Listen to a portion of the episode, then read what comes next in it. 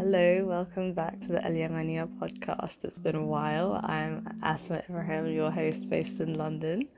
Um, so, we did take a little break to focus on our Ramadan project. Um, that's now finished, and alhamdulillah, we're very pleased with it. Um, and so, we're back with a few more episodes before we wrap up the season. Uh, so, today's guest is Kezna Asker. Um, she is a person who has collaborated with us previously um, through the Daftar Asfar project, and I was really intrigued by her work and wanted to sort of dive in a bit deeper. Um, so I hope you enjoy. Disclaimer: I think I had a cold when I was recording this episode with her, so there may be a sniff or two. Uh, try try to ignore it. All right, we've just hit start. Um, hi, Kezna. Um, first things first, would you be happy to just give yourself um, a quick self intro? Um, yeah, so my name's Kezna. I I just turned 24 yesterday. Happy and, birthday. Uh, thank you.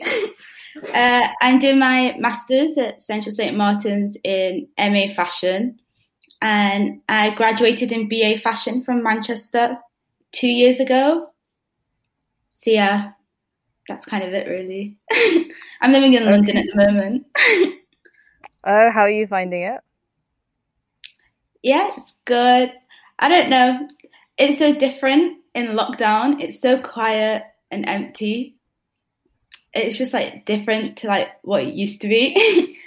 but yeah, yeah. I think... And I think I really miss Manchester.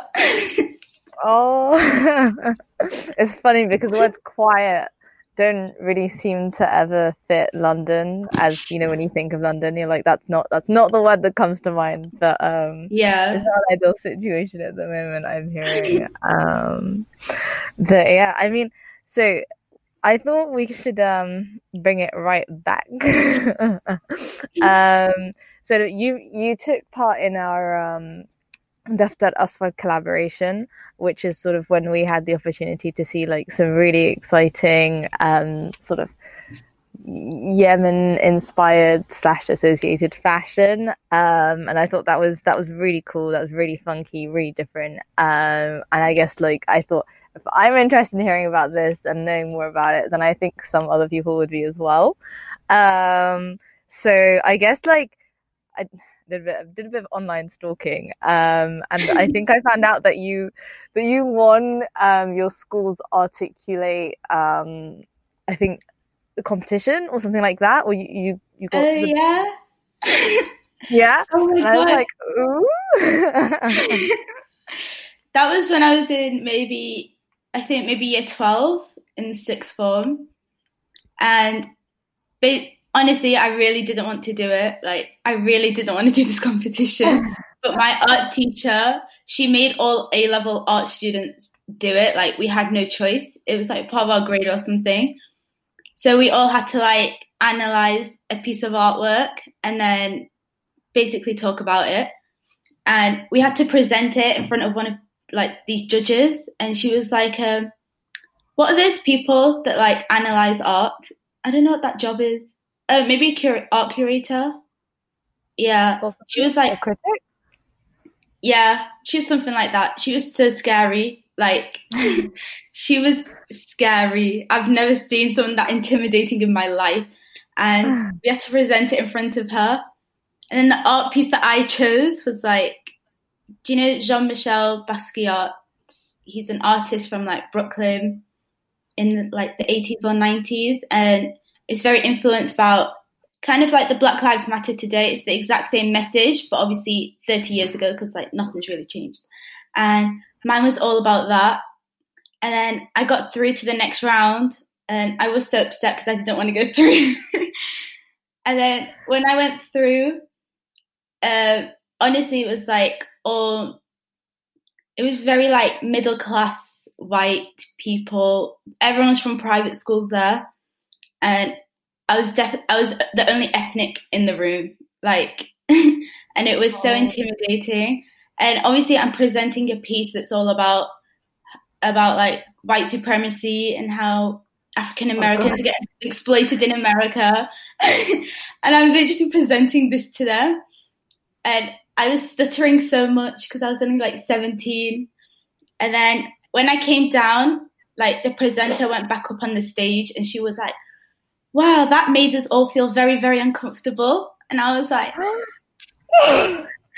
oh my God. was, it was so awkward. Like, it was just people telling me I made them feel uncomfortable because everyone was like white and over 50. Like, yeah, it was so awkward. But yeah, it was a good experience. It definitely taught me so much about communication. yeah. I mean, it's definitely sounding like what I've heard a lot of, and it's very much that maybe more UK specific as well, is that people are really uncomfortable talking about race. Um, and you'd think that in, in especially in a competition where you have the freedom to choose what you want to talk about, and you know, there's there's no sort of like guidelines on that and whatever, um, that it shouldn't it shouldn't be commented upon in that way. I think it's it's pretty crazy. Yeah, and my intention was never to make them feel uncomfortable. That was just like I was just literally speak speaking very um, objectively about the topic and if mm. they felt that way, it just shows like their their mindset, like where their mind was at. Because I was yeah. 17, I was so innocent. Bless. No. Okay, that's that's a really interesting story that I didn't expect to come out of this. But um wow. Okay, wow, that's a real experience. That you found that. you know, it does it does come up when you search your name. It does come up. Um, I think it's your school website, and I was like, "Ooh, this is interesting." Um, so it looks like you've been, you know, artsy for a long time, right? Art GCSE and art A level. Yeah, um, I went to like an academic school, so creative subjects wasn't pushed like that. And actually, the only creative subject we had was art, and it was more like fine art, like painting. Like you couldn't really like do any of the disciplines.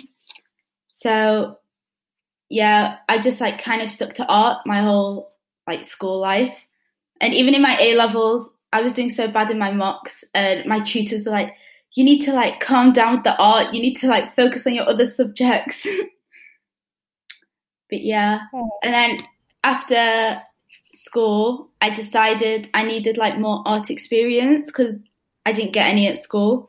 So I did like an art foundation in college in Liverpool.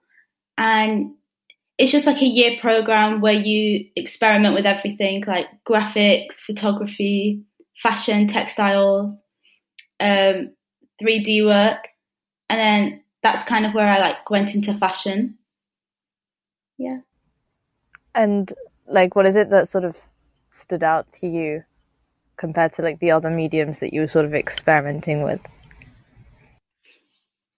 I don't know. I feel like with fashion, I just found it so much more cooler than doing the 3D work. I remember in my 3D class, I made a tree.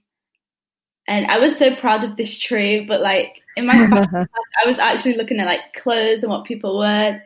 And also, out of all of them with fashion, it was the one that I could like really dive into subcultures. And I think that's like what triggered like um, my interest in it is definitely the subcultures, I think. And what subcultures were you interested in exploring specifically, or did you have any? Uh, at the time, I think I was 18, so most of it was like, I think it was like music, like hip hop subcultures, like New York fashion subcultures. Um, yeah. And I remember everyone else in my class was looking at the UK punk subculture and yeah. And then as I like developed, I started looking into like the Middle Eastern fashion subcultures and how like different tribes or different outfits to represent things and yeah. yeah, the sort of hip hop sort of slight streetwear definitely comes through when I was looking at like pictures of your work, um, which I thought was really funky. Um, and and like I think I've seen sort of Arabic calligraphy and that sort of stuff mixed in. Um, how did that, or I guess, could you talk us a little bit through your your pieces, um, like things that you've made? I think it was your graduating like collection. Oh, um, yeah. So my graduate collection, the theme was like the journey of an immigrant, but it was very specific about my family. I mean, it was about all immigrants because immigrant culture in the UK, I, th- I feel like is very specific. Like the experience is like really unique. But then I just focused on how my dad came to from Yemen to England, and um, just like how we, um, how they kind of like my parents and my grandparents raised us with like cultural t- like traditions and like raising us on our culture, Yemeni culture, and then how when we went to school we adapted our whole culture as the next generation in the UK. So that was kind of what it was about. So most of it was like streetwear, modern influence, like modern streetwear influences, stuff that my brother would wear, and like I see like Yemeni guys in Sheffield wear, like tracksuits, jeans, yeah.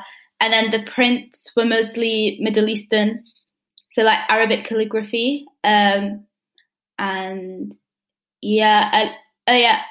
Even though I was doing menswear, I would always include the women of my community within the print. So even in the shape, like there was one look that was like inspired by the burqa, but obviously I put it on a man so everyone could like flip the narrative kind of. Um, but yeah, when you look at it, you can tell it's inspired by a burqa, but it's on a guy. And then most of my other looks had women on it. Yeah. That's pretty interesting, flipping the narrative. Um, you sort of reminded me a little bit of. Um, have you seen sort of the photography that Bushra Mutawakkil does? Uh, I think so. Yeah, oh, she's done sort of she's done stuff where she's got um like Yemeni women wearing traditional Yemeni Yemeni male clothing, that sort of thing. It's it's quite interesting yeah. when you see someone like flip that with genders. It's quite it's quite cool. It makes people feel pretty unsettled, I think, sometimes actually. Um because there's a sort of very specific association, um, and then suddenly, yeah, even the scarf I'm wearing now, it's traditionally yeah. worn by Yemeni men, but I just oh, wear wow. them anyway. And my granddad's like, you know those scarves are for men? And I'm like, yeah. That's really funky. I like that. I like that. That's really sweet. You said you mentioned like um yeah, seeing Yemeni like the clothes that Yemeni guys wear in Sheffield. So what's what's the sort of community like? Because I think I've heard that, that it's quite a substantial size community in Sheffield. Yeah, there's a big Yemeni community in Sheffield. Um, yeah, I think we're like maybe second or third generation now. I know most of our granddads came to work in the steel industry in the 70s. And then our parents either came with our grandparents or they came separately. So like my dad came separately. Um, and yeah, I feel like we're like a big community in Sheffield. We're kind of like a staple. I don't know. To me, it's like normal. Do you know what I mean? Like this is just the community but yeah, they definitely have like inspir a big inspiration behind all my work. yeah, just the idea of community and like togetherness and um, I don't know, like I don't, yeah, just like the strength of togetherness, like because it's so easy to view that as segregation, maybe, but when you're actually in the community, um, I can't explain it. when you're in the community, I feel like that's not the case because like we've integrated so much of the UK culture with our culture now that maybe we're like considered like British Yemenis now. Do you know what I mean? yeah, yeah, yeah, completely. Um, and so, so for you, I'm guessing that's that's been a big part of your life from a young age, sort of being connected to sort of a local community and like through your family, sort of keeping those uh, traditions, so to speak, alive? Um, yeah, well, I was born in Liverpool and I lived in a very white area. It's quite really, it's really racist area. Like, it was like on the outskirts of Liverpool, so there was no minorities at all and I lived there till I was like maybe 12. So I wasn't really part of a community like at all. So then when I moved to Sheffield and I saw all these Yemenis for the first time in my life, it was the biggest culture shock. and, then I, and then when I was in Sheffield, I actually went to like a maybe a white majority school as well. So I'd go to school, and then on the weekends, I'd be going to Arabic school.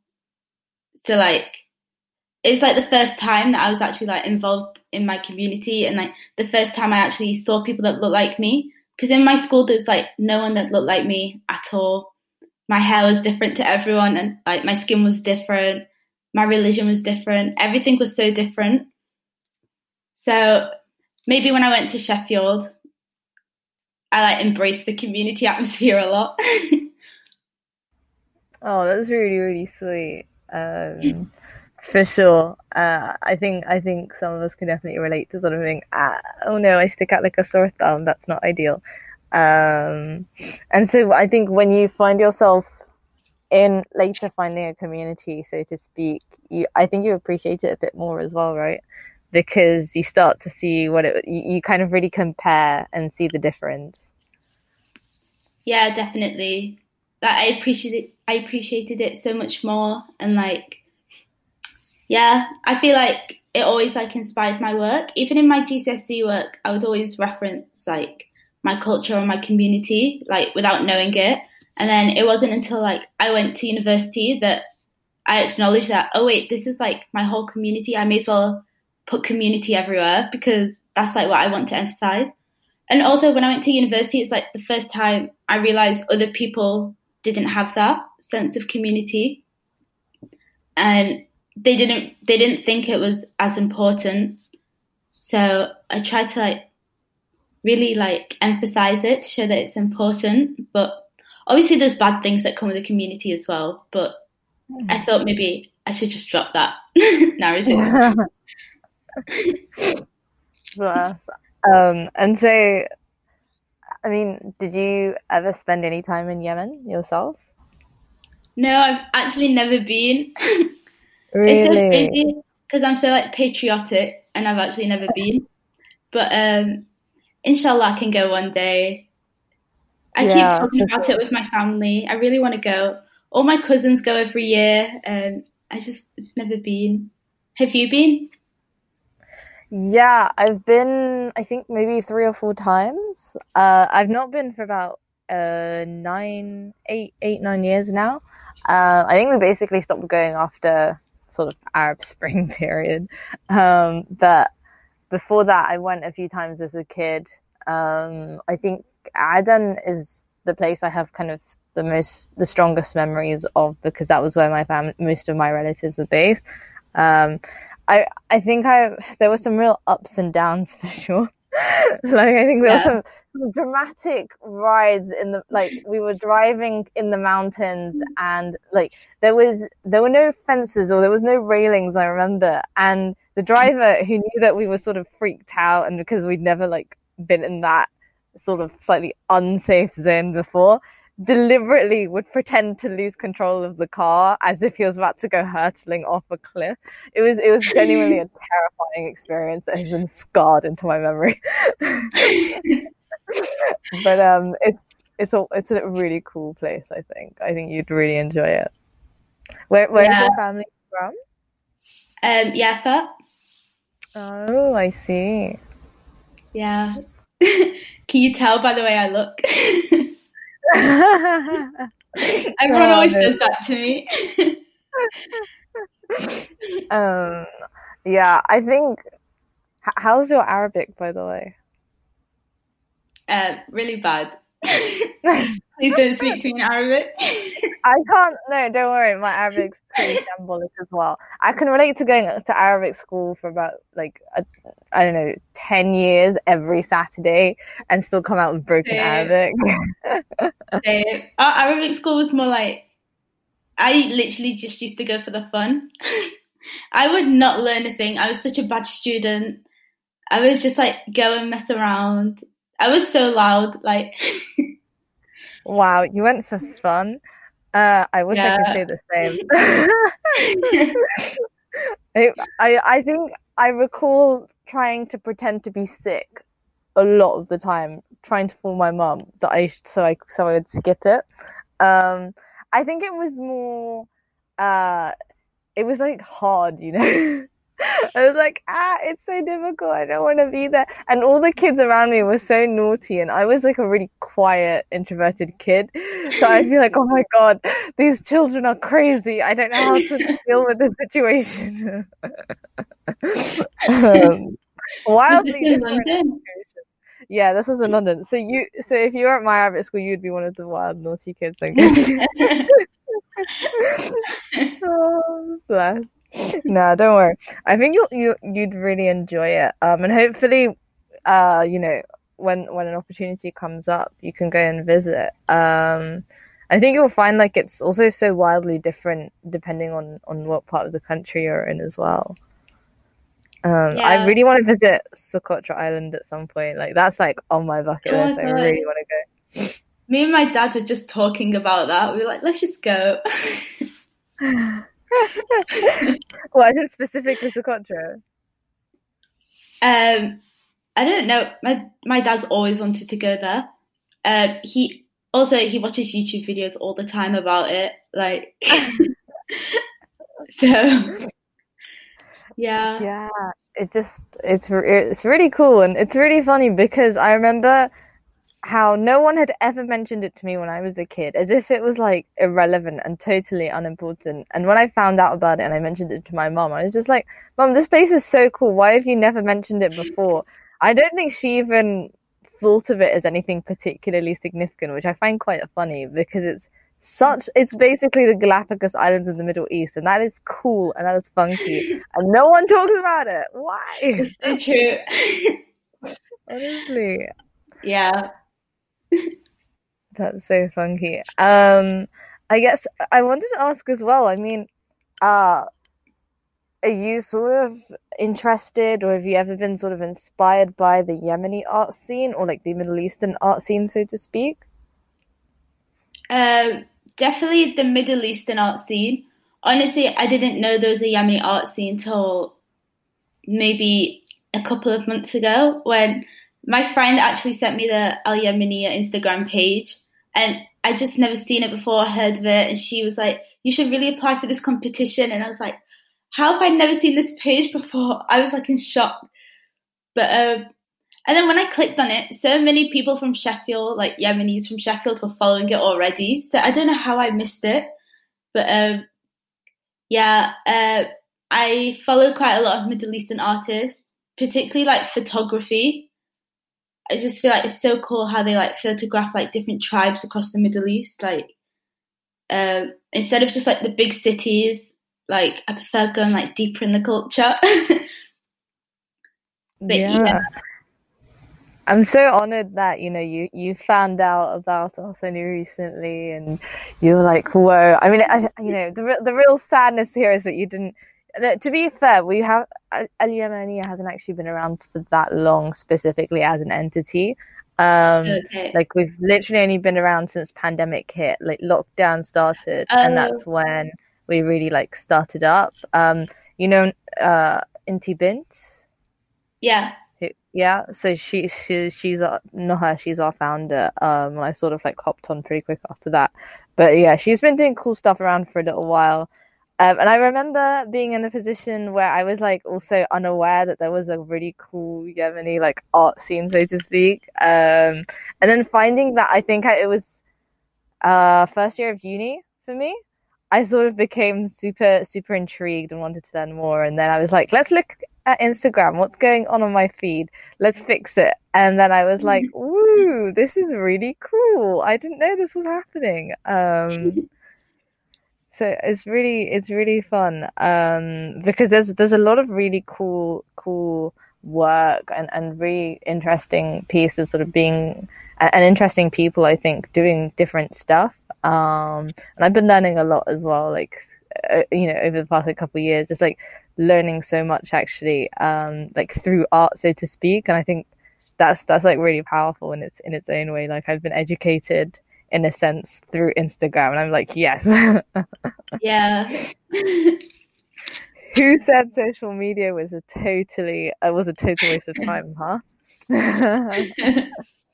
I mean, it is a lot of time waste of time, but you know, I, I, I've got to convince myself somehow.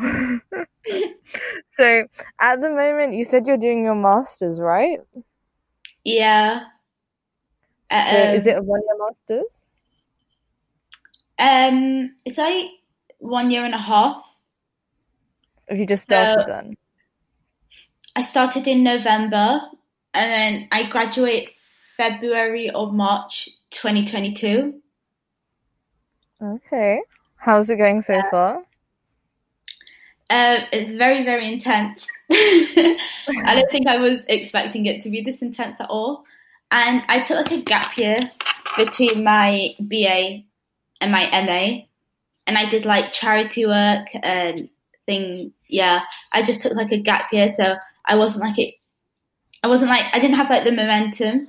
So then when I started the MA, I was very, very relaxed, and everyone was like on it because they've been working in industry They've been doing their BAs. So it took me a while to get into it, but yeah, it's fun.